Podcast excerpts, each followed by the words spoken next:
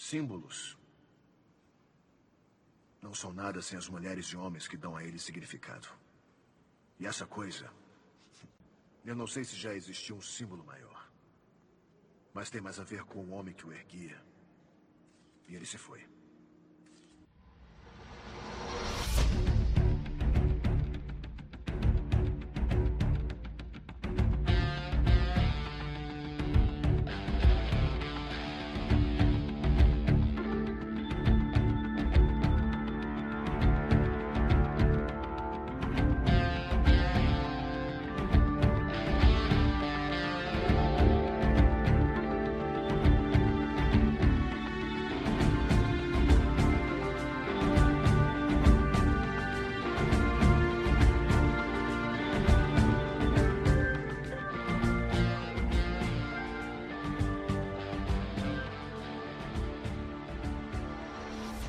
3, 2, 1, valendo.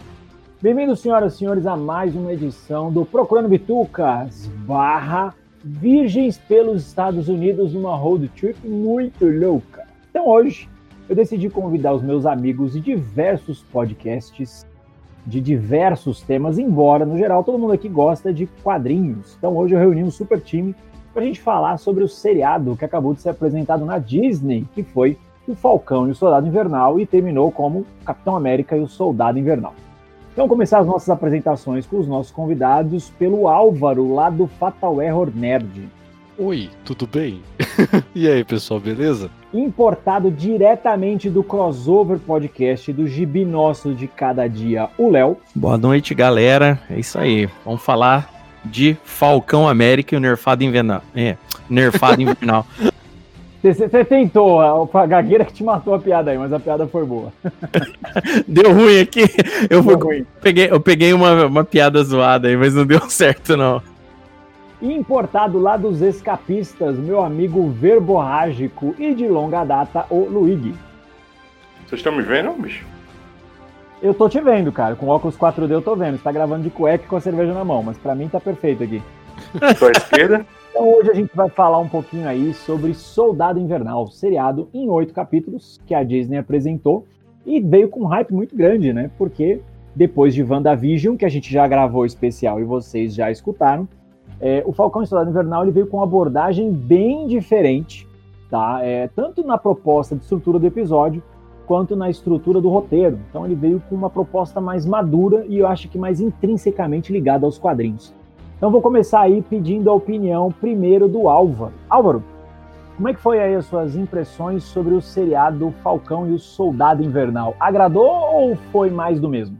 Não, eu gostei bastante, cara. Principalmente é, a, da parte do, do, novo Capitão América, que era o, o, até então né, o, o, John Walker lá. Eu não conhecia muito dele ainda, da, dos, dos, quadrinhos do agente americano, eu não conhecia nada, então eu comecei a ficar com raiva dele sim na série.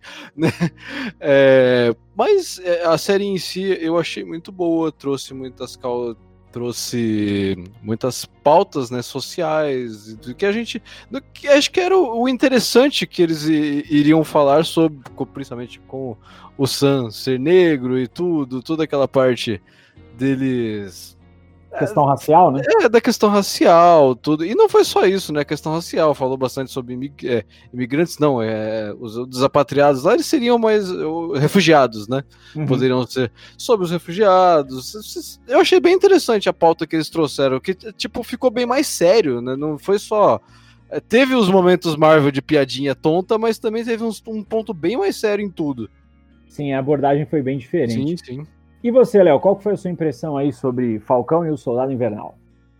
Olha, cara, eu gostei bastante da série. Né? O, é uma série assim. É, eu sempre gosto de dizer, a Marvel ela pode às vezes não fazer muita coisa tão próxima dos quadrinhos, mas ela adapta com as referências tiradas dos quadrinhos que faz agradar quem conhece e quem não conhece de, de alguma forma. E essa saga, e tem várias sagas ali do Capitão América é, em, compilados em seis episódios, né? Tem, tem várias fases do próprio Capitão América compilado em seis episódios.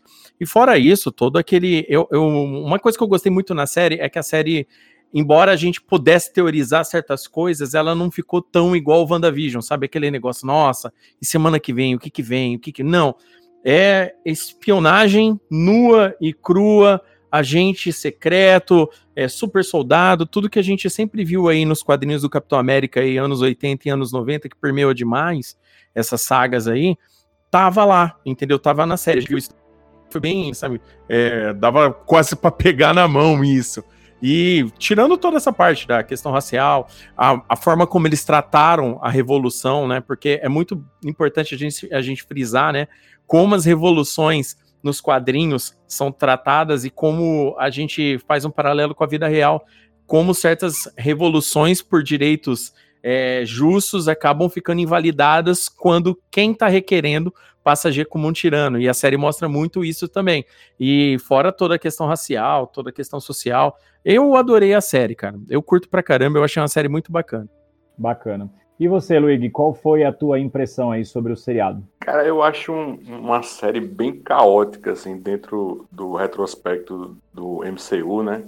Porque não é uma, uma série, assim, que se vale muito da piada, assim, ela é muito política, ela é muito é, é, para frente, né, para muito atual, né, e assim, e ainda que seja atual, é, como o Léo e o Dollins falaram, falaram, né, ele bebe muito de sagas do Capitão América, né, e, e ainda que seja uma coisa estranha, né, porque você na maior parte do tempo você não tem o Capitão América para é, protagonizar isso, né, você tem os substitutos, os amigos dele, né, e trabalham esses arcos, né? Você, você, Alan, você gosta muito daquela. A gente conversa muito sobre Sim. aquela saga do Mark Gruenwald, né? Do o Capitão, né? O Capitão chega a ser a, a, a queda do morcego do Capitão América, né? E, e, saiu bem antes, né? Ela, quer dizer, uma saga que antecipou, ela saiu quase dois anos, né? entre 87 e 89, quase Ela é bem 89, antiga. É. Bem antiga.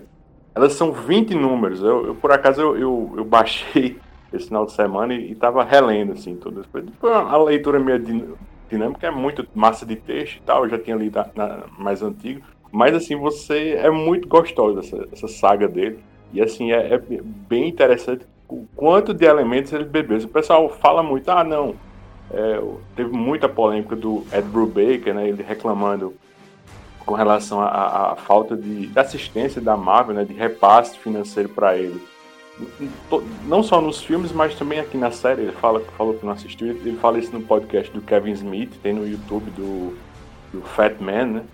Então, assim, foi, foi comentou muito sobre isso, né? O Ed Brubaker, mas assim, eu fico pensando assim nos outros autores, né?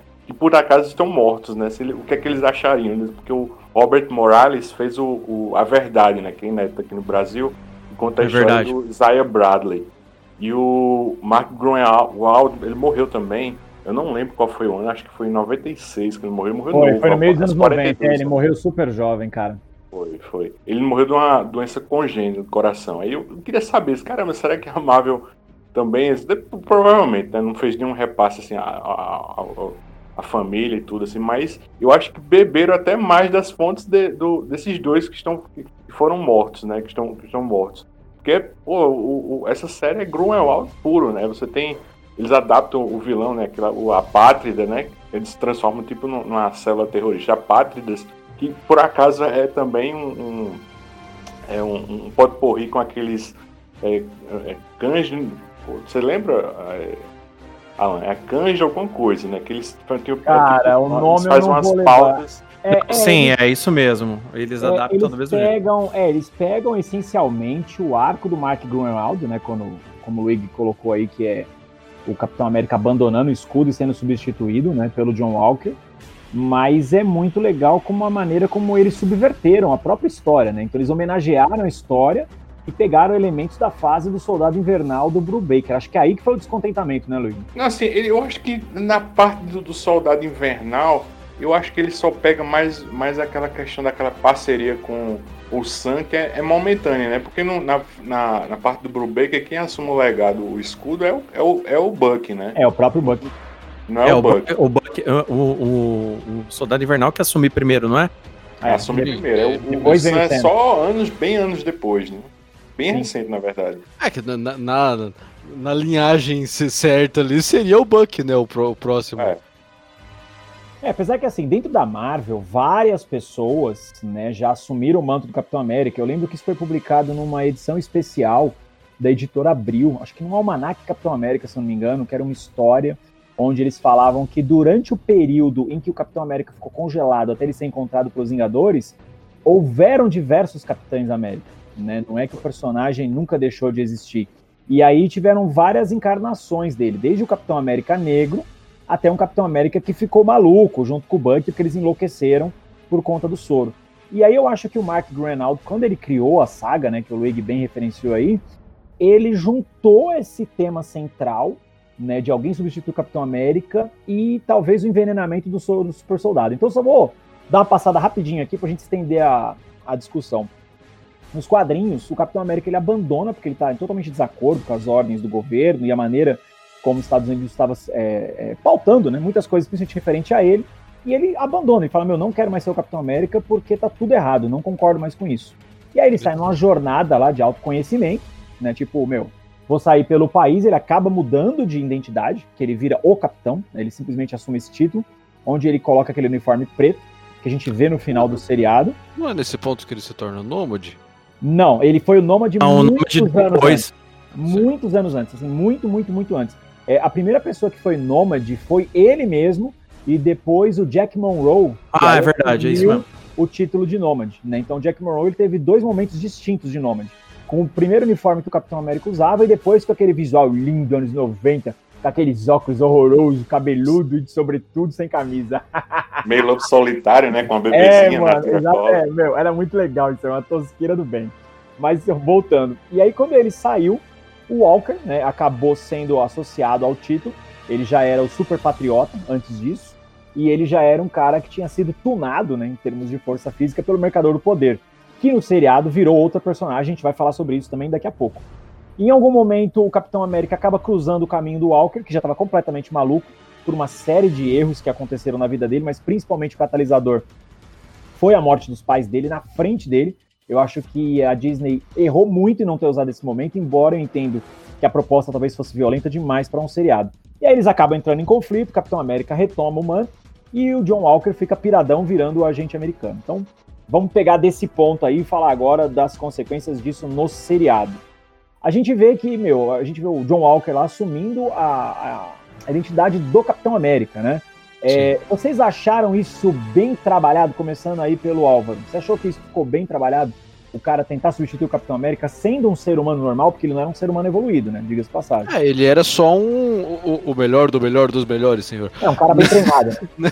Ele só era um cara muito bem treinado, bem destacado na onde ele tava, mas não, eu acho que eles deveriam ter ao menos escolhido alguns alguém super poderoso, pelo menos, pra, porque cara, quem era um, cara normal pra é, pegar o, o, o manto do, do capitão? Qualquer qualquer vilão aí um pouquinho mais forte já matava o cara fácil. Mas você concorda que o Capitão América é um ideal e não necessariamente um lutador? Sim, concordo que tanto que o Sam acabou pegando bem mais é, essa esse ideal dele acabou se tornando muito mais forte agora no final, Uhum. no final da série, né? Porém, é, vendo ele como um herói, acho que deveriam ter colocado alguém, al- alguma outra pessoa. Entendi. E você, Léo, como é que foi tua visão aí sobre a- a- o John Walker no seriado agindo como Capitão América? Você acha que ficou bem trabalhado isso? Olha, é assim, o Capitão América, como você disse, é um ideal. Só que assim, eles não poderiam se arriscar a pegar, assim, pensando no roteiro, eles não poderiam se arriscar pegar novamente um ideal que poderia é, desobedecer eles novamente, como aconteceu na Guerra Civil, por exemplo, entendeu? É, vendo de- por esse lado. Então, Seria o eles soldado perfeito pro, pro, pro governo. né? Exatamente. Então eles foram atrás dessa vez de um cara que é super condecorado, como é dito no episódio 4, que fez coisas duvidosas, as coisas duvidosas que a gente sabe que acontece na guerra é matar criança, explodir hospital e tudo mais que, que uma guerra pode trazer de desgraceira. E, e, e ele ganhou esse título, né? E ele é de fácil, ele recebe ordens, ele é o tipo do cara que ele vai e executa a ordem sem pestanejar. O Capitão América, ele é um símbolo de liberdade, né? Pra, pra galera aí que já leu bastante quadrinhos do Capitão, do Capitão América, sabe que o Capitão América, ele não é o. Ele, embora Capitão América esteja no nome, ele sempre lutou em primeiro lugar pela liberdade de todo mundo. De todo mundo. Sempre foi assim. Quando chegar nessas situações onde que o governo entra em xeque, a gente pode pegar uma saga até mais antiga. A gente pega o Império Secreto, por exemplo, tanto que ele ficou pistolado quando ele descobre entendeu? Que, que o próprio presidente estava tava num esquema de conspiração fudidão, entendeu? Então, esse tipo de coisa, né, com o Capitão América, eles poderiam se arriscar novamente se pegasse um cara muito comprometido com o ideal do Capitão. O Buck não. O, o, eles não pegaram o Buck por motivos óbvios, não pegaram o, o Sam, né, o Falcão, por ele ser negro e também por ele ser um cara que levaria esse ideal para frente e acabar em algum momento desrespeitando ordens diretas de fazer alguma cagada. Então eu acho que foi bem trabalhado isso, como eles escolheram. O ator é muito bom porque ele conseguiu passar a antipatia que o Walker dos quadrinhos também passa pra gente e, e, mostrou uma atuação muito boa no final das contas. Então eu achei que foi muito bem trabalhado isso. E você, Luigi, qual que foi a tua visão aí? Você acha que o John Walker ficou bem trabalhado, o plot dele como Capitão América?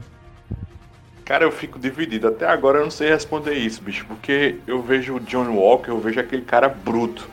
Aquele Sim. cara que é, um, que é um monstro, assim. Tanto que quando ele, ele aparece no, nos quadrinhos, ele lembra muito o, o, os, os, primórdios do aquele Ed Brock, né? O que é o Venom. Ele parece ele um colosso, né, cara? Ele é portentoso, né, cara? Ele é gigante, não. né? É, é gigante. Em dado, em dado momento, até o, o Steve Rogers admite que ele é mais forte do que o Steve. Não é aquele cara franzino, né? Sim. E, e, o que eu acho desse White Russell, ele é até menor que o, que o Chris Evans, né? Então ele eu acho é, que, é.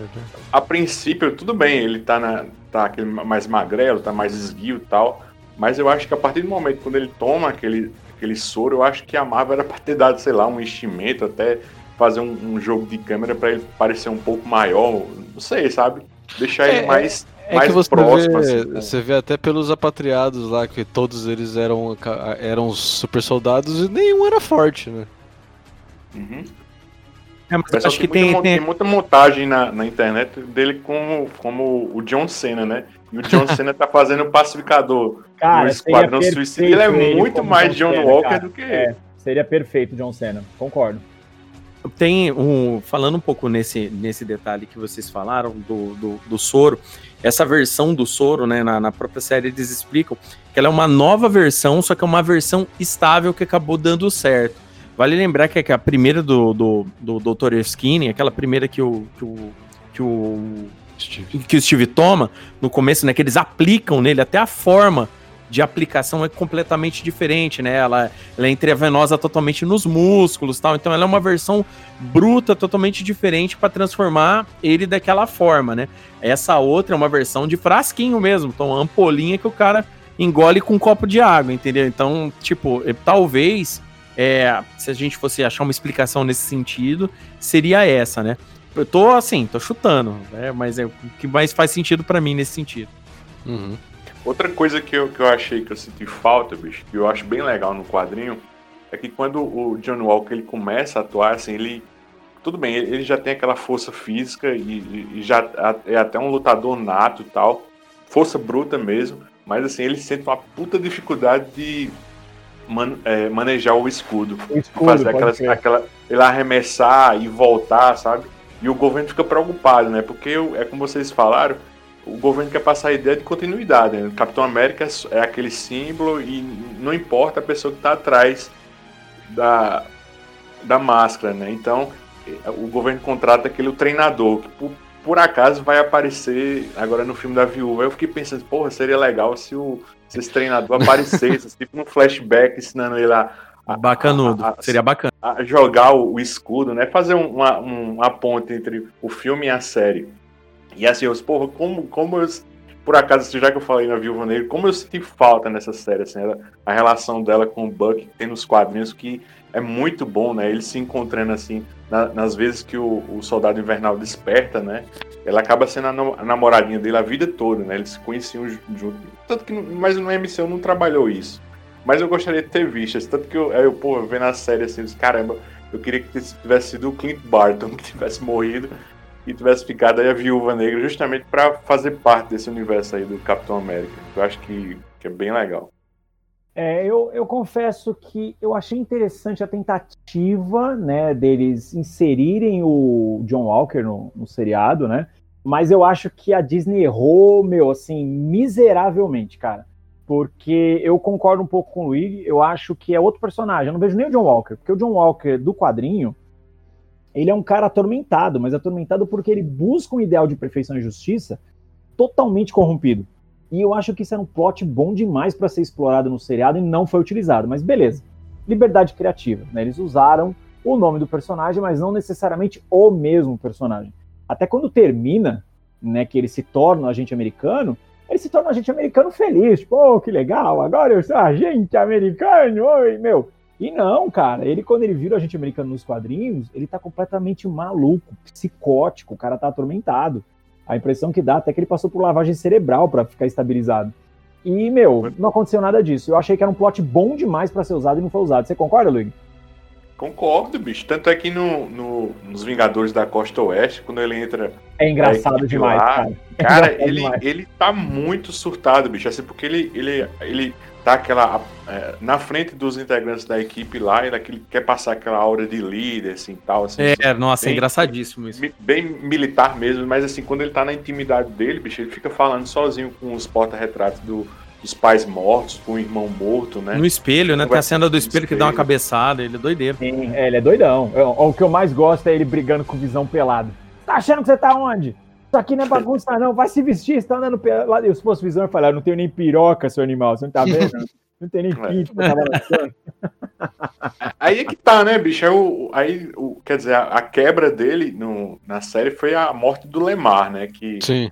Também Sim. é outro personagem introduzido pelo Grunewald, né? Pelo que a princípio ele começa como Buck e depois vira o Estrela Negra, né? Sim. Mas assim, é, eu acho muito pouco, sabe? Tudo bem, era um amigo dele, o parceiraço dele. Mas assim, você vê na série que ele tem aquela estabilidade, tem a esposa dele, ele, ele termina bem. Não, ele termina, termina bem, então, é, ele terminou é. bem, exatamente. Terminou, deu tudo certo para ele, né? É, é. Vamos aproveitar e pegar um outro, uma outra distorção que eles fizeram no quadrinho, né, para o seriado, mas que até eu acho que funcionou bem, mas eu quero ver como é que isso vai desenrolar, que foi a questão da gente, né, que ela acaba sendo o mercador de poder. Então, no mercador de poder, é, exatamente, no mercador de poder no quadrinho era um conceito bem diferente do que foi apresentado no seriado. Então, aqui a gente viu que a Sharon Carter é o mercador de poder, né, dentro da série. Então, vou começar pelo Álvaro agora. Álvaro, o que, que você achou disso, cara? Eu já tava desconfiando um pouco dela, acho que desde. Ela aparece no quarto episódio? Um, acho que foi no quarto. No, no segundo, né? É, eu, eu não lembro, eu, eu, confesso que eu não lembro, eu não lembro. É quando eles vão pra Madripoor, ela já aparece logo. Acho que é o segundo ou o terceiro. Não me, não me recordo. É, mas já, entre já, o terceiro e o quarto, não tenho certeza. É, já, eu já tava desconfiando um pouquinho disso, mas até aí a gente sempre fica com o pé atrás com todo personagem ali.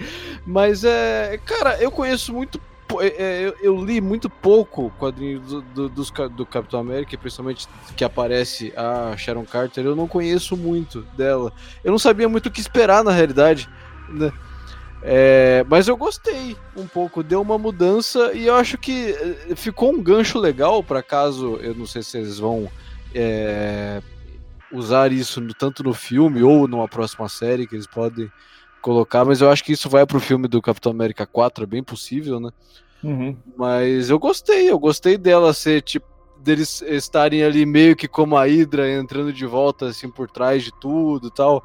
Achei interessante, sim.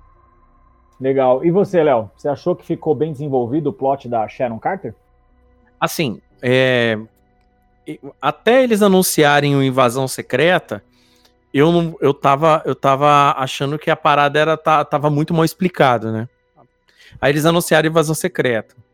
Então, assim, eu, o que eu vejo nessa situação, né? É, é, são duas situações. A primeira, se ela. Porque assim, ela leva o Zemo até o cara que tá fazendo o soro estável e o Zemo mete um balaço no coco do cara. Entendeu? Se ela seria o mercador do poder, por que, que ela arriscaria o negócio mais lucrativo no planeta Terra no momento pra, pra, tipo, por nada, entendeu? Só que no meu ponto de vista, a partir do momento que ela consegue o perdão, tá lá, e foi anunciada invasão secreta, eu acho que uma semana antes de terminar o seriado, é, eu creio que ela, em algum momento, ou na série, ou quem sabe até antes, mas obviamente, depois de ter feito a negociação com a, com a Carly Morgenthau, né, que é a líder dos apátridas lá, ela tenha sido trocada por um Screw. Eu tenho quase certeza que aquela Sharon que a gente tá vendo agora, que termina a série, é um Screw, de alguma forma. E, e, e, e eu acho que esse trabalho agora, porque assim, a Marvel não dá muito ponto sem nós, sabe? Quem tá roteirizando todas essas ligações entre os, o, as séries e o filme é uma pessoa que tá ligada em fazer que tudo, pelo menos, tenha uma ligação. E a ligação mais óbvia para mim é essa. Eu gostei muito do plot twist ter rodado, mas eu acho que ele faz mais sentido para mim se de fato ela tiver alguma coisa a ver com os Screws. E, inclusive, o, a situação aí que a gente tava, que o, o Alan falou aqui, que eu tava rindo sozinho aqui, que é a situação do, do agente americano, né? Que o, que o, o o Johnny Walker sai rindo. Ah, agora eu sou agente americano, né? Aquela parada Sim. assim, dando risada. Esse tipo de coisa, por exemplo, no, nos quadrinhos, a gente sabe que, por exemplo, é, o pessoal tá achando da, da Madame Hydra lá. Esse, esse detalhe mais para frente, o pessoal tá achando que, por exemplo, eu tava vendo, lendo na internet, a, a galera toda refletindo sobre isso, que talvez seja aquele esquema deles pegarem pessoas aprimoradas para começarem a substituir. Então eles chamam a atenção da pessoa de forma é, tranquila, ó, oh, não, vem que vem trabalhar para mim e tal, e passa para poder fazer as cópias deles de screws para depois fazer a substituição. Eu acho que é muita coisa para se falar, mas é, em resumo, eu gostei do plot dela, só achei que a explicação ficaria tosca se não existissem os screws na história, entendeu? Entendi. E é, você, Luiz?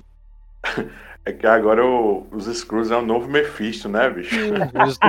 agora todo mundo vai achar, todo mundo vai ficar procurando e, e todo mundo vai ficar é, eles estão criando tanta teoria em cima disso que todo mundo vai ficar desapontado. Eu não falei nesse sentido, tá, gente? Pelo amor de Deus. Não, o mais legal foi no último episódio os caras zoando com a teoria do Capitão América na Lua. Achei sensacional. É. Ué, mas o Capitão América não tava na Lua? Puta, eu dei muita risada com isso, velho. Dei muita risada. Isso foi da hora. Mas assim, bicho, eu, eu realmente eu não gostei muito, não. A, a menos. É, o Léo falou bem, né? A menos que tenha essa explicação aí da invasão secreta, né? Que talvez a, a Sharon tenha sido trocada, né? Eu não gostei muito, não, bicho. Se, se ficar por isso mesmo assim, eu não gosto, não. Eu gosto da, da agente Sharon Carter bem alinhada com o Steve, né? Eu lembro dela naquela saga do Marco Wade, aquela Operação Renascimento. Nossa, quando, verdade. Sensacional. Quando o Steve tá, deixa de ser o capitão, assim, é o, é o, Bill Clinton que pede que ele entregue o cargo dessa vez, porque ele tá desconfiando que ele entregou uns segredos de uma arma lá, só que só esse segredo só o Bill, ele e o Bill Clinton sabia. Aí ele traiu a confiança do Bill Clinton. Foi uma história lá com Caveira Vermelha, sempre com Caveira Vermelha. Tem muita história do Capitão América que se repete, assim, que ele vira um agente renegado, tipo um Jason Bourne, né? Então, é, e a Sharon tá sempre alinhada com ele, né? Eu não gosto dessa ideia, assim, da, da Sharon Carter virar tipo um, uma Madame Hydra, não, sabe? Principalmente nessa história de Madripoor, não. Eu gosto mais dela, assim, do, do lado bem mesmo, assim, sabe? Ela da SHIELD, né? Até quando ela não tá na SHIELD, ela tá no lado certo, né? Não gostei muito dessa subversão, não. Na, minha cabeça não fez muito sentido isso, não. E eu acho que pra, pra série nem precisava, sabia? Eu acho que não precisava dessa reviravolta, não. Não, não acho que fez um, um, menor sentido, assim, para mim. Mas, é, enfim, eu... se, foi, se for uma coisa pensada, isso voltar. E eu acho que não vai, eu acho que não vai ser, não. Eu acho que eles, a Marvel vai, vai acabar desenvolvendo mais essa, essa linha aí de Madripoor, né? Que é, por, por sinal, a cidade linda, né? Ficou bem bacana, assim, Madripoor. Que, que eu acho que nem era pra ser lindo, eu acho né? que era pra ser um negócio bem mais feio, né? Eu também, eu sempre tive Madripoor por conta da vista do Wolverine como algo sujo, é. algo sombrio, mal cuidado. Eu achei bonitinho demais. E ninguém ficou procurando um caolho no fundo, não? Não, todo mundo. Todo mundo é. ficou. E o senhor Tiratema? Todo mundo procurou é, também. Mundo, é. Ainda mais porque apareceu, né, o bar, né? O bar uhum. onde se aconteceu várias histórias do Wolverine. Ele aparece numa das cenas. Né? Então meio mundo ficou, beleza vai aparecer. Então, assim, para você, ouvinte, para de esperar o Mephisto, para de esperar a porra do Wolverine, não vai aparecer ninguém, deixa de ser virgem. O Marvel vai entregar isso na hora certa. É, se, se, se acalme, tira a mão da cueca e se acalme. é, com relação a Sharon Carter, eu sou da mesma opinião que o Luigi, eu tô sendo bem sincero, eu não é nem que eu não gostei muito, eu detestei. Eu achei horrível, achei que saiu uma explicação do IMC, para quem não sabe, é Instituto do Meio do Cu. Entendeu, meu? Os caras tiraram isso do MC, eu achei horroroso. Eles pegaram uma baita personagem que estava bem estruturada e do nada ela vira uma vilã e que tá entregando. E o que o Álvaro próprio falou também, o Álvaro não, perdão, que o Léo falou, é, meu, como é que você pega a tua maior fonte de renda e você leva os caras lá para destruir isso? Não faz sentido nenhum. Então, por isso. Nenhum, nenhum. Então, assim, eu achei furado, mal executado e achei, meu, cagado, cagado. E outra também, né? Você acaba de ser reaceita no governo dos Estados Unidos, você está promovida. Aí a mulher sai já com o celular na mão, ó. É isso aí, vamos fuder essa porra toda aqui. Agora eu tenho acesso a tudo, caralho. Ah, não, vai se fuder, velho. Na, na, boa. Eu achei cagado, não gostei, detestei. Acho que foi a única coisa do seriado que eu achei muito, muito, muito mal executado, cara. É, levando agora para os protagonistas, né? A gente não falou muito de nenhum deles. Vamos falar um pouco do Buck. Né? O Buck, ele foi o personagem dentro do universo Marvel. Ele apareceu no Soldado Invernal, né? Que para mim ainda é o melhor filme da Marvel permanece disparado como o melhor filme dentro da, da, da, empresa, né, da Marvel Studios. E ele foi explorado aqui a colar depois disso, mas eu acho que o Soldado Invernal foi o grande ápice dele. Vocês gostaram do desenvolvimento dele dentro da série? Começando agora pelo Léo. Olha, é... cara, o que eu posso te falar de tudo que eu já li de, de quadrinho do Capitão, Soldado Invernal e tudo ali, eu achei bacana que eles travaram. Eu acho que é a forma que eles encontraram de travar o Soldado Invernal, porque vamos ser sinceros. Pra gente que lê, a gente sabe que o Soldado Invernal, pistola, ele tinha resolvido esse problema na porrada. Sem dó. No primeiro episódio. Ele tinha resolvido episódio. esse problema na porrada. A gente já sabe que, tipo, né? Mas eu acho assim que todo aquele trauma dele, sabe? Aquela, aquela, aquele ódio dele, dele com ele mesmo, esse tipo de coisa foi meio que usado como um recurso para para meio que segurar as pontas com o poder dele, entendeu? Então, eu acho que trabalhou isso.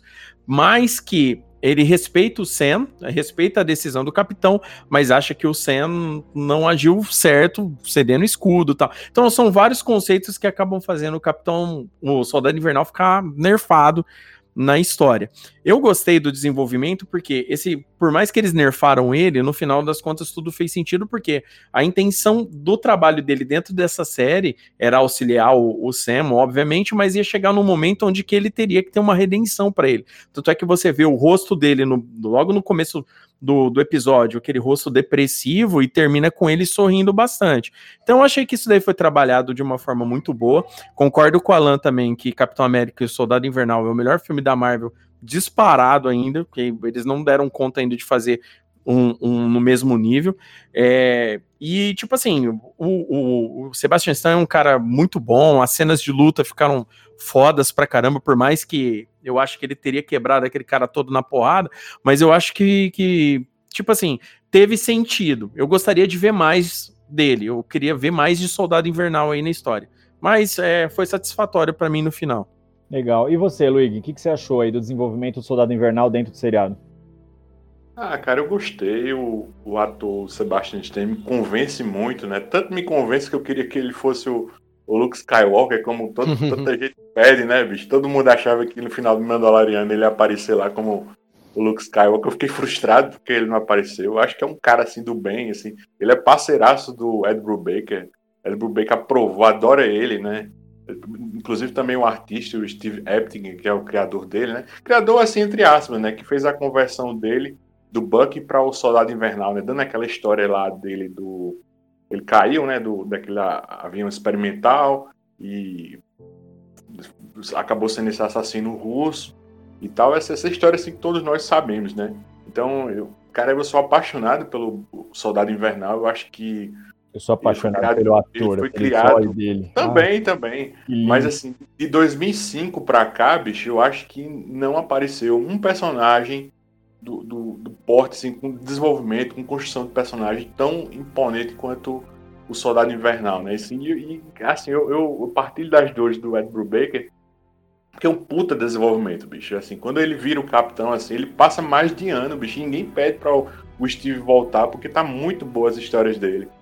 Então, eu acho bem legal o, o que acontece dele na série. Eu gosto, eu gosto muito do, desse desenvolvimento que, a, que teve nessa série, que começa a ter também lá em WandaVision, né? WandaVision, ele, lida com o luto, né, com a perda, né, das, das, pessoas, assim, depois desse, do blip, né, do Thanos lá, dos cinco anos das pessoas mortas, né, desaparecidas, e o, o caso do Falcão e Soldado Invernal trabalha exatamente, faz uma alegoria com esses, essa questão de refugiados da Síria, todo mundo, né, até Venezuela aqui, aqui no Brasil mesmo, e, e, e, trabalha essa questão, né? Então são pessoas, todo mundo está querendo assim se, se, readequar, se realocar, né? São as pessoas que voltaram, assim. Então os apátridas estão lutando assim para que é, ter uma melhoria de vida para essas pessoas que reapareceram, né? Então e o, o, o Sam tá também passou cinco anos desaparecido, né? Então ver a família dele maus lençóis financeiros e Buck não, o Buck ele a vida dele sempre teve interrompida. Então mesmo naquele momento, mesmo momento antes do estalar de dedos do, do Thanos, a vida dele tava, ainda estava em suspenso, né? Então ele, ele ainda não tinha parado para pensar, ele não, tava, ele não tinha feito nada da vida dele. No caso, o Buck ele começa realmente a viver a partir do momento que ele começa essa amizade com o Sam, começa a resolver essas coisas, né? Essas pendências dele naquele caderninho que ele faz ele faz tipo um, um, é uma inversão do, do, caderninho do Steve, né? O caderninho do Steve era de coisas que ele queria conhecer, né? Aí ele riscava a música, um filme e tal, não. O, o, o caderninho do Buck era pendências que ele tinha, uma pessoa que ele tinha que se desculpar, uma pessoa que ele tinha que que, que compensar de alguma forma, pessoa, né? É, compensar. Isso, cara, isso é muito legal, bicho, é muito legal. Eu acho que o ator dá conta. Aquela cena quando ele tá lá em Wakanda, né? Quando a, a, aquela personagem lá fala Ai, as palavras-chave, que faz ativação. Porra, aquela cena ali, bicho, aquela cena é emocionante, bicho. Ele, ele, ele quando ele vê que as, as palavras-chave não funcionam mais, ele se emociona. Porra, bicho, eu, eu fiquei meio assim, sabe, bicho? Eu não fui guerreirinho não nessa cena não, viu? eu não me emociono com nada, nada me emociona. E você, Álvaro? Você, Rapaz, não, tem mais nem, não tem mais nem o que falar. O Luke falou praticamente tudo que eu tinha já também planejado. mas é. Não, mas relaxa. É, eu gostei bastante do arco dele, gostei bastante do arco de redenção que ele teve na realidade, né? E uma. Porque ali a gente ainda via ele meio que como. É, na realidade, a gente nunca viu ele, né, falando de, da série, né? A gente nunca viu ele sozinho e trabalhando a si, si mesmo. Então eu, foi, eu achei muito legal o, o, arco que ele teve. Toda a parte dele no psicólogo, na, na psicóloga, aquilo é um sarro, cara. Os dois. Discordando com a psicóloga é o melhor. É, os do, as dois no psicólogo. É, ele. ele aquele primeiro arco dele no, com o japonês lá, que ele acabou matando o filho e tal. Achei aquilo bem, bem, bem interessante. É, com, a, com a japonesinha lá bonitinha também, que, né? Ele não pegou. Não frouxo, pegou. Frouxo. No final até achei que ele ia voltar lá, mas não, só, só foi. Cara, uma coisa que eu acho magnífica nessa série, bicho, é uma coisa que eu. Que não, que, assim, que não tem e tem na maioria das coisas da, do MCU, né? Você tá num momento assim, bem foda, assim, uma cena dramática bem. Assim, porra, Assim, uma cena forte. Aí na, nos filmes da Marvel, geralmente, ele quebra esse clima com uma piadinha. Porra, bicho, eu acho isso uma merda. E isso não tem em Falcão Soldado Invernal. Você tem. E é, é difícil até você fazer a leitura dos atos. Você vê um episódio, por exemplo, o último episódio começa. Aliás, o penúltimo episódio, que eu acho melhor. Começa com aquela luta lá no armazém lá com, do, com, contra o, o Capitão América, né? para retomar o escudo e tal. Mas assim, você começa com aquela cena de ação e o resto do, do, do episódio todo é aquele drama pesado, porra, assim. Então é difícil, bicho, assim, é difícil você ver isso dentro da Marvel, né? Essa, essa estrutura. E eu acho que, de certa forma, eu acho que isso é até um, um, um método próprio dessa nova safra de, de séries Marvel, né? Porque WandaVision, eu confesso que foi um dos que não comecei gostando, não gostava daquela coisa, aquela, aquela aquelas bobagens daquela série e tal. Muita não, não eu, eu, eu odiei aqueles três Eu não gostava daquilo ali, mas quando, eu, quando, quando, aí quando você começa a, perceber, opa, aí você começa a, a, entender o que é aquilo ali, aí você não, é uma coisa diferente, eles entregaram uma coisa diferente, assim. Então, eu tô é gostando, bicho, eu tô, gostando, tô gostando, tô, tô ficando empolgado, bicho, com essas séries Marvel.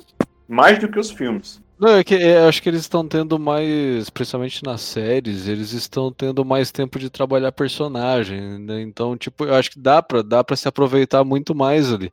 É, for, for, fora dos quadrinhos e tudo, mas a gente consegue a gente conseguiu ver até um, um, pouco, tipo, conseguiu aprofundar um pouquinho até do, do, do da família, tal, do, da irmã do cara, tal, da, tipo, dá para aproveitar os personagens, então dá para trabalhar muito bem os personagens com poucos episódios, né? É, a é. vantagem da série é essa, né? A vantagem é. da série é que você consegue abranger um pouco mais. Sim. Em tempo de pandemia, tá compensando pros caras, porque no final das contas é o que vai fazer, fazer a galera daqui uns dois, três anos, quando se tudo der certo, essa porcaria de pandemia acabar, a galera revoltar a reassistir. Tipo, ah, vamos ter que fazer uma assinatura no Disney, ver o que aconteceu na série, para poder ficar entendendo os filmes.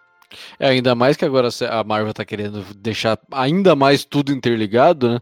Então vai ficar. É, eu gosto, é, é, nunca fiz questão de esconder que eu odeio os filmes da Marvel como um todo, tirando o Soldado Invernal e talvez o Pantera Negra, porque eu gosto da abordagem dele. O restante eu acho uma pilha de bosta fumegante, nunca fiz segredo com isso. É, é verdade, eu sou hater dos filmes da Marvel total. Eu tô ligado, a gente que ouve é, podcast, você fala. É, não, foi é, receitinha de bolo, tomar no cu. Não foi como eu tenho vendo essas porra, não. É, foi, a, é... foi, a, foi a fórmula que eles decidiram. É, receita de bolo. Foi, foi, fez sucesso? Fez, não quer dizer que é bom. Mas Sim, foi... mas, é, eu reconheço, mas eu reconheço, o filme não é para mim. Então, por exemplo, eu fui ver todos os filmes da Marvel com meu filho no cinema. Ele uhum. saiu divertidaço lá, o jovem virgão, meu, felizão, dando golpe, falando do filme, felizão, entendeu? Eu não, falei, puta que pariu, que dinheiro mal gasto. Mas beleza, ok, né? Que importa é a visão, é a diversão do filho. Então é um dinheiro bem gasto pela tarde, pelo entretenimento, pelas memórias que ficam ali, mas pela obra em si eu achei dinheiro jogado no lixo. Mas eu gosto muito dessa abordagem mais séria que a Marvel tá levando para os seriados dela, né? Tanto no WandaVision, onde aborda umas discussões muito interessantes, né? Muito pertinentes, e agora no Capitão América, né? Então, a impressão que eu tenho é que quando a gente pensa em Disney Plus, a gente pensa em um conteúdo mais para família, conteúdo mais acessível, mais bonitinho, uhum, mais justo. fofinho. É. E não, com os seriados da Marvel é o contrário, você está tendo discussões ali pesadas, entendeu? Que pode dar até gatilho, dependendo do espectador ali. E eu acho isso de uma coragem sem tamanho, tanto da Disney quanto da Marvel, em abordar isso. Então agora vamos falar do protagonista da série, né? Que é o Falcão, que acaba virando o, o Capitão América no final. É, eu acho que o Sam ele foi um cara muito em segundo plano em todos os filmes que ele apareceu dentro do universo Marvel. E aqui foi muito legal, muito legal ver todo o destaque que ele ganhou e principalmente a forma como ele foi trabalhado, não só pelo, por ele ser o protagonista, né, óbvio, mas pela maneira como ele foi desenvolvido e não só as questões raciais, a questão do Sam Wilson humano, né, o personagem Sim. fora do uniforme. Então vou começar agora pelo Luigi. Luigi, o que, que, você achou do desenvolvimento do Sam, né, do começo do seriado até ele virar o Capitão América? Cara, eu gostei muito do Sam. Eu, na verdade, eu já gostava da, da, adaptação que a Marvel fez do, do Sam, desde lá do Soldado Invernal, porque a, a história original do Sam, cara, é muito rocambolesca, bicho. Porque vocês falaram no começo lá que o. Foi você mesmo, Alan, que você falou que o, o Capitão ele cria a identidade do Nômade e é uhum. o capitão também que cria a identidade do Falcão, né? É o, é o capitão que treina o, o, Falcão, né? E é, é uma história bem esdrúxula, né? Inclusive começa aqui no Brasil, né? O, tem o, o capitão ele troca de corpo lá com o Caveiro Vermelho. O Caveiro Vermelho não tá com aquela o rosto vermelho, na verdade aquilo é uma máscara. Aí o, o, o, o, Steve ele conhece ele numa ilha lá, com tem uns terroristas lá chamados intrusos, invasores, alguma coisa desse tipo. E o, o, o Steve ele conhece o, o, o Sam, né? ele já, já tem um asa vermelha lá, ele compra esse asa vermelha no Brasil. E, ele, e esse anteriormente o Sam era, era um gangster. Olha Arlen, onde né? ele veio comprar o pássaro no Brasil. Pois é, pois é. Tem Falcão no Brasil, gente. Pois é. Aí o, o, o, o Caveira Vermelha mexe nos pauzinhos com aquele cubo cósmico. É rocambolesca. O que a Marvel pega é, é a, facilita tudo, pega a versão Ultimate do personagem. Ele aparece numa história do Warren aquele pesadelo supremo, que ele é, é militar mesmo, aquelas asas eram, eram, militar mesmo, assim, não, não tem isso. Mas aproveita, porque nos quadrinhos o, o Sam ele é assistente social. Uhum. E ele pega e transforma isso de assistente social para aqueles conselheiros, né? Para pessoas que estão voltando de períodos em guerra, né? Que aqueles, aqueles caras que ficam naquela, naquelas rodinhas, né? E ficam conversando sobre traumas, sobre alguma coisa. Esse pessoal, eh, veteranos que estão voltando da guerra. Então ele, ele dá a entender em Soldado Invernal que ele, ele vem conversando com, com o Steve e a amizade deles surge exatamente desse tipo de conversa. Era como se o, o, o Sam fosse um conselheiro do, do Steve. Cara, eu achei isso maravilhoso, essa. Isso faz- muito mais sentido, assim, e, e tira toda essa trecheira que tem no, originalmente da Marvel, né? Então é uma história bem legal, assim, assim, vai, é- essa, essa amizade do, do Steve e do Sam é, é- é- é bem coerente, assim, eu acho bem coerente ele ter deixado o escudo para o Sam, né? E a princípio a gente, eu acho, puta merda, como me incomodou, assim, eu confesso para vocês, como me incomodou, assim, o fato dessa. Primeira coisa que você vê o Sam fazendo na série é ele entregar o escudo para o, o museu e tal. E, e, e isso o Buck ele fica o tempo todo, né? é, é, alfinetando ele. Mas assim, eu falei para vocês que o, o meu episódio favorito é o do penúltimo, é justamente dessa conversa. Por que de fato ele, ele te entregue o, o, o escudo pro museu, né? Porque de certa forma ele internalizou que aquilo ali, que o, o escudo do Capitão América não, era um legado de um homem branco, né? Isso o Isaiah Bradley fala, né? Fala pra ele, não, você nunca deveria aceitar isso, porque isso é um legado de um homem branco. E Ele, embora ele, ele não fale isso, mas ele, ele tinha internalizado isso, que aquele escudo era, era muito pesado para ele Fica subentendido ali, né? fica subentendido. E ele tem medo disso, porque ele acha, não, o Capitão América é um homem branco, é um loiro, é um dos olhos azuis, né? Então, é assim, é, é, é como se for. Ele, é uma Ele é um minoria, é uma minoria, vai né, ser um cara? Capitão América. Sim. Aí, cara, eu acho, eu, acho assim, brilhante assim, aquela forma como, como acontece essa conversa com o Buck, né? E o Buck, ele realmente ele percebe, cara, me, me desculpa, assim, eu e Steve, a gente não, não teve, eh, nunca passou pela cabeça da gente que você, como seria difícil para você receber esse escudo e, e realmente se aceitar ser, ser o Capitão América. Quer dizer, tem que ser um processo, né, bicho? Ele tem que passar por isso. E também eu acho brilhante essas conversas que ele tem com o Isaiah Bradley, que é, um, é, um- é uma puta série neta aqui no Brasil. Tem que sair isso aqui, agora que, que tá fazendo, tá bombando essa série, faz sucesso, tá ripada, a tem que lançar isso. A verdade, porque é uma, é uma história muito pertinente, assim. Lembra muito aquele seriado do Watchmen, da HBO, né? Que tem aquela. Essas questões, as discussões de questões raciais, né? Então, Que é sensacional, né? Pois é, aí o vai é muito, vai, toca muito nesse nervo, né, do- dos soldados serem testados. Eles, eles- o governo americano pega eles, vai estão não, estou vacinando você para a varíola. Aí, na verdade, é um soro de super soldado. Você pega vários negros, vários morrem, só cinco dá- que conseguem dar certo o, o, soro de super soldado, né? E no final só fica esse Isaiah Bradley. Ele fica é, ele fica até infértil, sabe? Não, não consegue mais ter filho com a mulher e tal. Ele vai ficando demente, assim, é uma história bem pesada, assim. No, no, no seriado ainda é mais tranquila, mas no, na série é bem mais pesado isso aí. É, é- é um espetáculo, bicho. Aí você vê que é uma história que é toda acobertada, né? Aí você, no final você vê lá o Steve Rogers, é uma página dupla. Aí tem vários porta-retratos, assim, com o Isaiah Bradley, com várias é, personalidades negras, né? Cara, é tem, tem do ladozinho tem um, tá- tá- também ele, ele se encontrando com o Stan. E, cara, é um barato essa história. É, é poderosa, é atual, assim. Eu acho que a Panini tem que lançar isso. E, porra, bicho, foi, foi muito bom, bicho. Assim, eu, eu, eu, eu confesso, assim, em algum momento, assim, por gostar mais do Buck, eu pensei, não, eu quero que eu queria que o Buck fosse Capitão América, né? Mas, bicho, foi muito mais importante, foi muito mais relevante, muito mais poderoso. E principalmente para agora, pra gente, assim, principalmente para na semana que, inclusive, da condenação do, do, do caso do George Floyd, né? E aparecer isso assim, pô, na sexta-feira tem esse esse Capitão América, assim, Sam Wilson, né? Aquele discurso poderoso, porra, muito foda, bicho, muito. Marvel fez assim, a- foi muito bem feito. E você, Léo, qual que foi a sua visão aí do desenvolvimento do Sam no seriado? o Sam, ele começa, né, o, o seriado pensando de fato como o Isaiah Bradley mesmo, tipo, cara, um homem negro ser o Capitão América, que, tipo, né, só que é, é que nem você falou, Alan, o, o loiro de olho azul, tal, é, é aquela ideia, é a ideia ariana da coisa, né, que É, é, é, exatamente. é Estados Unidos, verdade é essa. É, é, Unidos, e, tipo assim, um, é como se fosse um, um, um, padrão. Só que durante o desenvolvimento todo da série, o que eu vejo do, do, do Sam, não só dele saindo do Falcão, ou do Sidekick, para se tornar o Capitão América em si, eu vejo que toda essa parte da questão racial trabalhada, que foi no meu ponto de vista, o foco central, mas eu acho que a segunda, o segundo foco que foi trabalhado nessa série, que é, é com relação à revolução dos apátridas e como o Sam viu a revolução e como ele tentou trabalhar para resolver isso da melhor forma possível antes de desgringolar, eu achei muito interessante.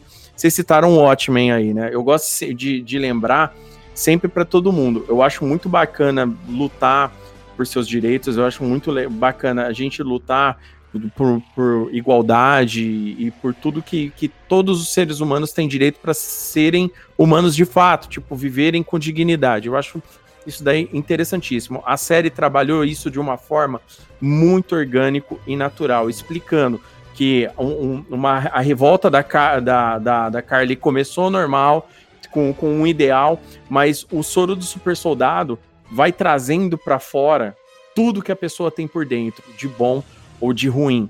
E no final das contas, não, ela já não queria mais a igualdade, ela queria uma superioridade, entendeu? E isso fez ela se tornar violenta.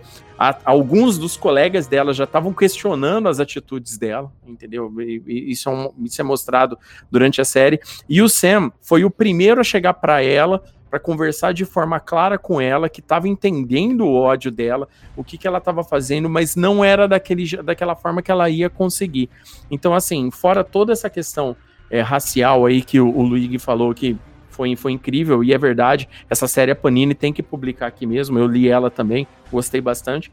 É, fora toda essa questão racial que foi muito bem trabalhada, os diálogos com a Isaiah Bradley, é, como também ele tenta explicar para o Buck o sentimento dele. E o Buck, de fato, não vai entender mesmo, porque na cabeça do Buck, cara, você só recebeu o escudo, só seja o Capitão América. Tipo assim, sem entender o que o cara tava sentindo por dentro. A luta é, para cuidar da família também do Falcão, que eu achei um negócio do caralho mesmo. Porque, eu, assim, é por isso que é o bom da série. A série chega, consegue trabalhar um núcleo onde que você não vai só se afeiçoar ao Falcão porradeiro, você vai se afeiçoar à pessoa do Falcão.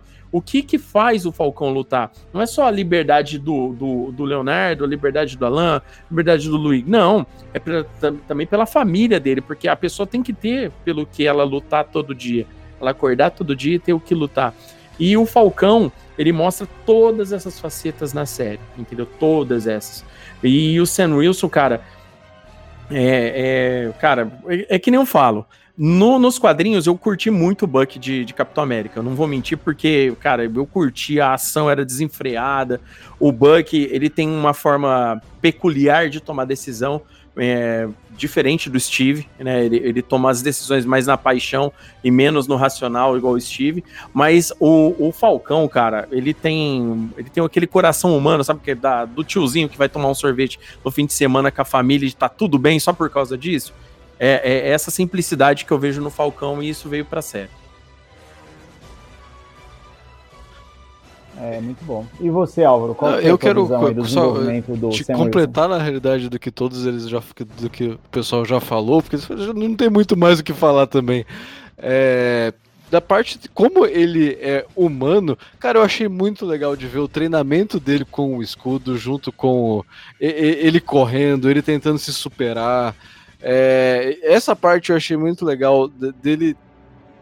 Dessa parte da gente ver que o cara não é um super soldado, ele, não, ele só tá fazendo o, o, máximo que ele pode ali pra tentar, no mínimo, ser um pouco parecido, né? É, pegando o que todos vocês falaram né, a respeito do Senna, eu vou só dar uma complementada também, né? Acho que vocês já falaram tudo que eu pensava a respeito da série e dele principalmente mas eu gosto muito do aspecto é, militar do Sam, como ele foi utilizado, tanto nos quadrinhos, né, na versão Ultimate, como o Luigi bem lembrou, quanto aqui no universo cinematográfico. A gente sabe que, a grosso modo, os negros, desde sempre, foram usados como instrumento ou de trabalho ou uhum. instrumento de arma Verdade. dentro das guerras. Verdade seja dita, né? Então a gente viu os negros sendo dividido na guerra, tanto na Segunda Grande Guerra, mas principalmente no Vietnã, eles eram separados em pelotões. Eles geralmente eram mandados para as tarefas mais difíceis, então os negros costumavam se ajudar muito, né? E aí tem essa série que é a verdade, né? A Truth, que todo mundo aqui leu via scan, que ninguém leu via quadrinho, não. Você, ouvinte, você não acha que a gente é certinho, não. Aqui é todo mundo contraventor, todo mundo tá roubando É de vizinho na fácil. internet. Tá? Aqui todo mundo leu scan. E é mais fácil. E a galera É edita barato. direito na escapa, né, bicho? E eu gosto. Ah, pa- Exatamente. pois é, né? E, tipo assim, capa. essa série não saiu aqui. E, e, tipo, cara, é, é- é- ela é uma série bacanuda. E, cara, na boa, escaneei, É, li o scan mesmo, sem dó. sem dor. Isso aí. Panini, a gente te ama, mas vai se fuder. Deixa eu continuar aqui meu, meu raciocínio. E eu gosto muito da maneira como o tanto Falcão, né, e Soldado Invernal, quanto obras mais recentes dos quadrinhos mostram a importância dos Estados Unidos serem o que é. Porque assim, se não existisse a mão de obra escrava lá no passado, mão de obra essa que ganhou seu direito de ser um cidadão, se tornou um membro ativo da sociedade e se tornou membro de destaque. Eu acho que os Estados Unidos seria bem diferente do que é hoje. Então a gente sabe que os Estados Unidos é um país lotado de segregação racial, onde essas questões infelizmente ainda existem por lá, ao ponto do separatismo total. Né? A gente tem bairros negros lá, assim como a gente tem bairros brancos. Acho que aqui no Brasil a gente tem isso em menor escala, muito pequena em alguns locais, mas é muito pequena mesmo. Né? Mas lá nos Estados Unidos é uma coisa muito descarada mesmo. Você tem bairros inteiros né, nesse sentido. É, eu acho muito legal como várias obras estão dando esse espaço para trabalhar, tanto no sentido de retratar historicamente ou de dar importância né, que os negros sempre mereceram, merecem e ainda vão merecer dentro da história dos Estados Unidos, principalmente, mas do mundo como um todo. Então a gente pode pegar obras como Lovecraft Country, né, que saiu agora um pouco tempo atrás, que é estrada basicamente exclusivamente por negros. A gente pega a série da Amazon, Dan, que a gente vai gravar aqui em breve, Procurando Bitucas, que é uma série sobre uma família negra, mas é uma série onde ela mostra o lado ruim da coisa. E a gente pega agora uma série como Falcão Soldado Invernal, que mostra um protagonista negro simplesmente se tornando o maior herói que os Estados Unidos já teve dentro dos quadrinhos, que é o Capitão América. É, eu gosto muito também, o Luigi apontou isso lá atrás, acho muito válido, é quando o Isaiah fala para ele, cara, você é preto, você não vai ser o Capitão América, ninguém vai te aceitar como Capitão América, porque você tá numa porra de um país branco, onde a gente é odiado desde sempre. E o episódio final do discurso do Sam foi apoteótico. Você né? sabe que o o Groenwald, eu tava lendo esse final de semana, novamente, ela- ele fala isso, quando o- o- a junta lá daquela aquela comissão tá considerando candidatos para um novo Capitão América, eles falam no Sam. Aí diz, ah, ele foi parceiro, é muito capaz e tal. Mas assim, a- a- o- os Estados Unidos ainda não está preparado para um, um Capitão América negro, né? Então, até lá, né, nessa época, quer dizer, Sim. mais de 30 anos atrás, já tinha essa discussão política, né? Que bom que, que se su- superou hoje em dia e tem esse personagem aí, né? É, eu acho mega válido, cara, assim, tanto o Sam ter virado Capitão América por um tempo, né, não foi um tempo muito extenso nos quadrinhos, mas ele foi o Capitão América.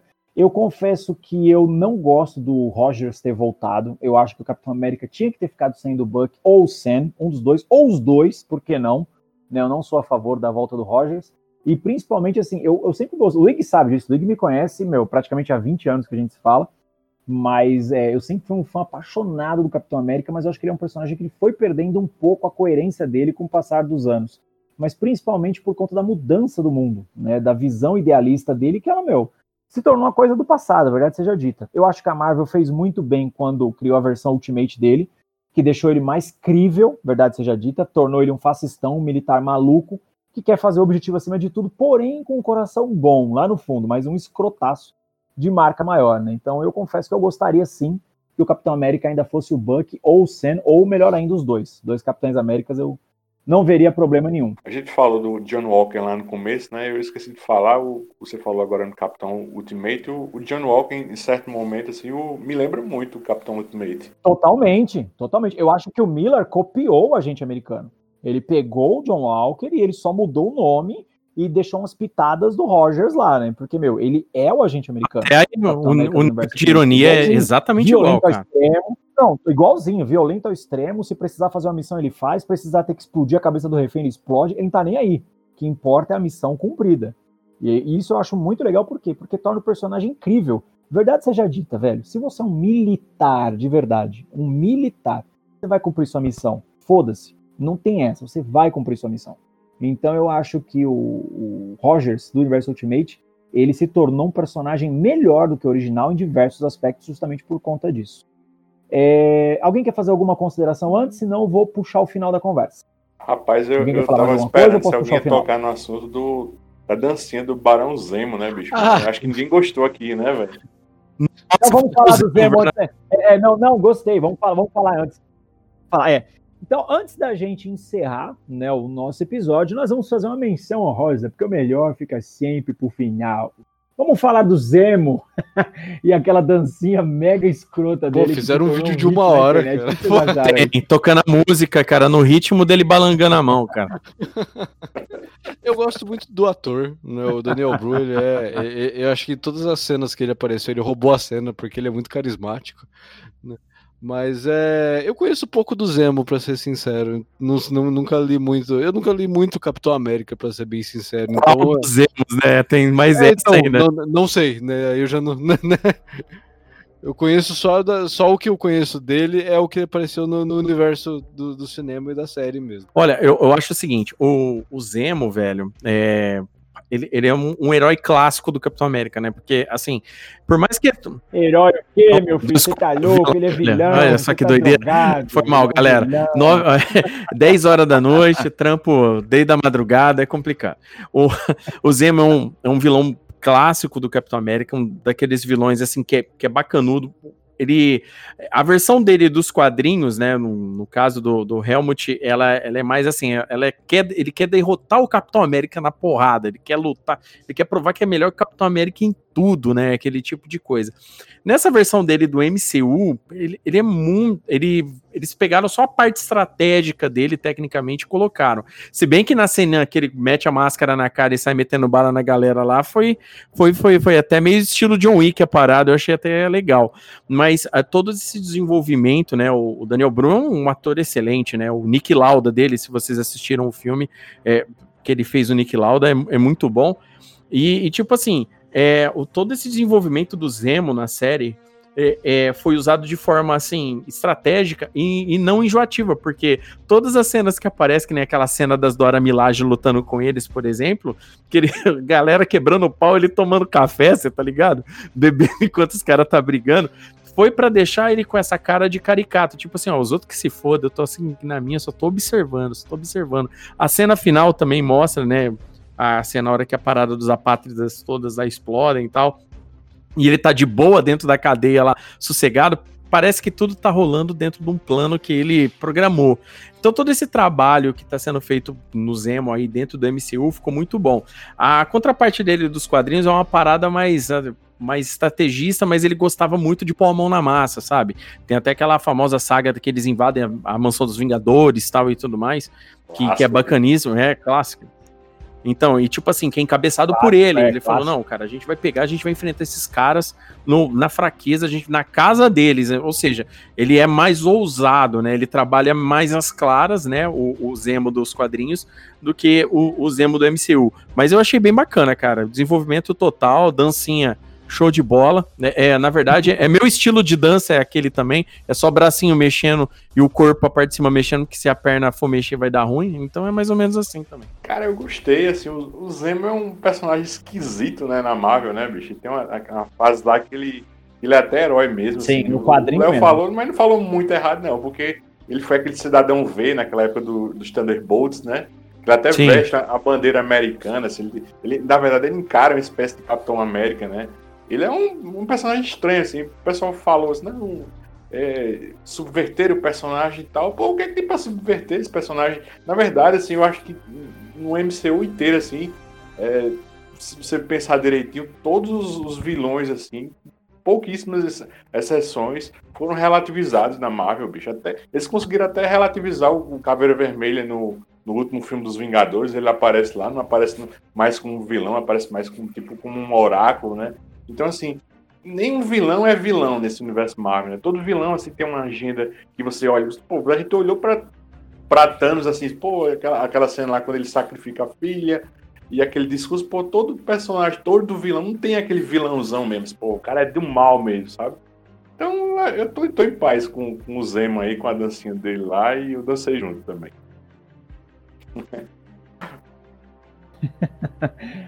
Bom, senhoras e senhores, é isso. Hoje a gente bateu um papo aí bem legal, né, sobre Capitão América e o Soldado Invernal, né, onde a gente colocou aí as nossas opiniões que não vão agregar porra nenhuma na sua vida, mas que eu sei que você escuta toda semana, porque a gente tem bilhões de fãs e de downloads.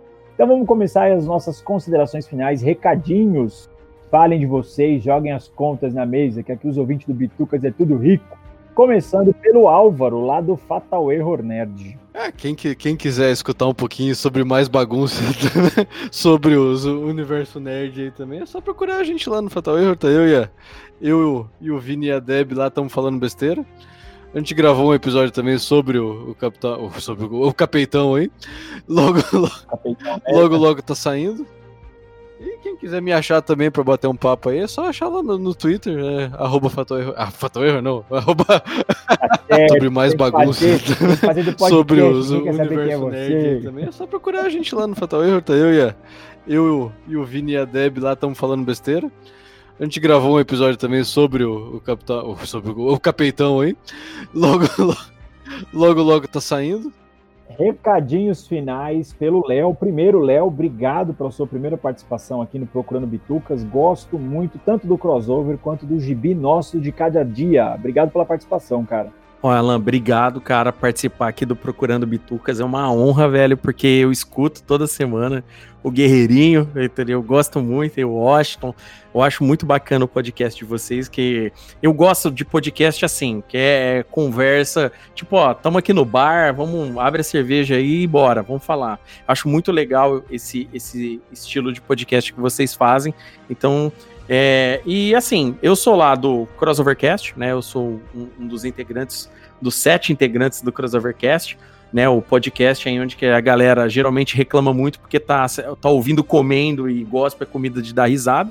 O pessoal geralmente fala isso, mas bem bacana. O, e também o Gibi Nosso de Cada Dia, que é um podcast 100% focado em quadrinhos, onde que a gente entrevista quadrinista, é, fala sobre quadrinhos. O Alan fez um episódio junto comigo lá, muito bacanudo, falando sobre como, como a gente era nos anos 90 lendo quadrinhos, como que era os quadrinhos dos anos 90, como é que foi pra gente, como que foi o impacto, que é um, um episódio muito bacana, a galera tá gostando bastante, tá dando um ótimo feedback. E, e para encontrar a, a gente, é, o site é o crossovernerd.com, www.crossovernerd.com, que é o site, o nosso site principal. Lá tem guias de leitura, tem é, notícia, artigo, várias coisas, que somos em 11 pessoas da equipe na, no total. E, Meu Deus, é, é um conclave. É. Pariu, é um conclave. É, não, é um conclave. Tem, somos 11 pessoas, 7 podcasters e 4 redatores. E, e tipo assim, a, tem, o podcast você pode ouvir por lá ou em qualquer agregador, que é o Crossovercast, que é o nosso podcast principal. E, e o Gibi de Cada Dia também está em, em todos os agregadores. O Crossover Nerd, então, em, nas redes sociais é arroba Crossover Nerd. E o Gibi de Cada Dia é Gibi Podcast. No Instagram você encontra a gente, beleza? É isso aí, obrigado mais uma vez, Alan. Obrigado aí também, essa bancada de hoje aqui que foi topzera também. Brando Bitucas é uma honra, velho, porque eu escuto toda semana o Guerreirinho, entendeu? Eu gosto muito, e o Washington. Eu acho muito bacana o podcast de vocês, que eu gosto de podcast assim, que é conversa, tipo, ó, tamo aqui no bar, vamos, abre a cerveja aí e bora, vamos falar. Acho muito legal esse, esse estilo de podcast que vocês fazem. Então, é, e assim, eu sou lá do Crossovercast, né? Eu sou um, um, dos integrantes, dos sete integrantes do Crossovercast, né? O podcast aí onde que a galera geralmente reclama muito porque tá, tá ouvindo comendo e gosta da comida de dar risada. O pessoal geralmente fala isso, mas bem bacana. O, e também o Gibi Nosso de Cada Dia, que é um podcast 100% focado em quadrinhos, onde que a gente entrevista quadrinista, é, fala sobre quadrinhos. O Alan fez um episódio junto comigo lá, muito bacanudo, falando sobre como, como a gente era nos anos 90 lendo quadrinhos, como que era os quadrinhos dos anos 90, como é que foi pra gente, como que foi o impacto, que é um, um episódio muito bacana, a galera tá gostando bastante, tá dando um ótimo feedback. E, e para encontrar a, a gente, é, o site é o crossovernerd.com, www.crossovernerd.com, que é o site, o nosso site principal. Lá tem guias de leitura, tem é, notícia, artigo, várias coisas, que somos em 11 pessoas equipe na, no total. E é, é, é, não, um conclave. Tem, somos 11 pessoas, 7 podcasters e 4 redatores. E, e tipo assim, a, tem, o, podcast você pode ouvir por lá ou em qualquer agregador, que é o Crossovercast, que é o nosso podcast principal. E, e o Gibi de Cada Dia também está em, em todos os agregadores. Ah, o Crossover Nerd, então, em, nas redes sociais é arroba Crossover Nerd, e o Gibi de Cada Dia é Gibi Podcast. No Instagram você encontra a gente, beleza? É isso aí, obrigado mais uma vez, Alan.